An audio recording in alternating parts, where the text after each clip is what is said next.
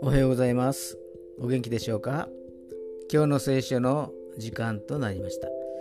今日の聖書の箇所は旧約聖書詩編107編6節から7節まででございます。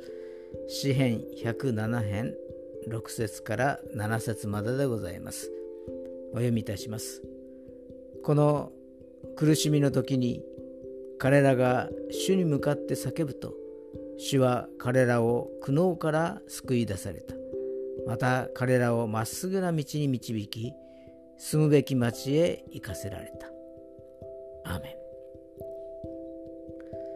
誰にも苦しみはやってくるものです。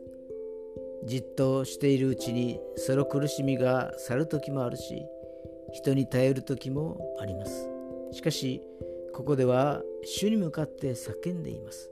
すると神様はその祈りに応えてくださり迷いや不安がないようなほっとする町へ導いてくださいました今日も神様へ祈る一日となりますようにそれでは今日が皆さんにとって良き一日となりますようによッしーでした。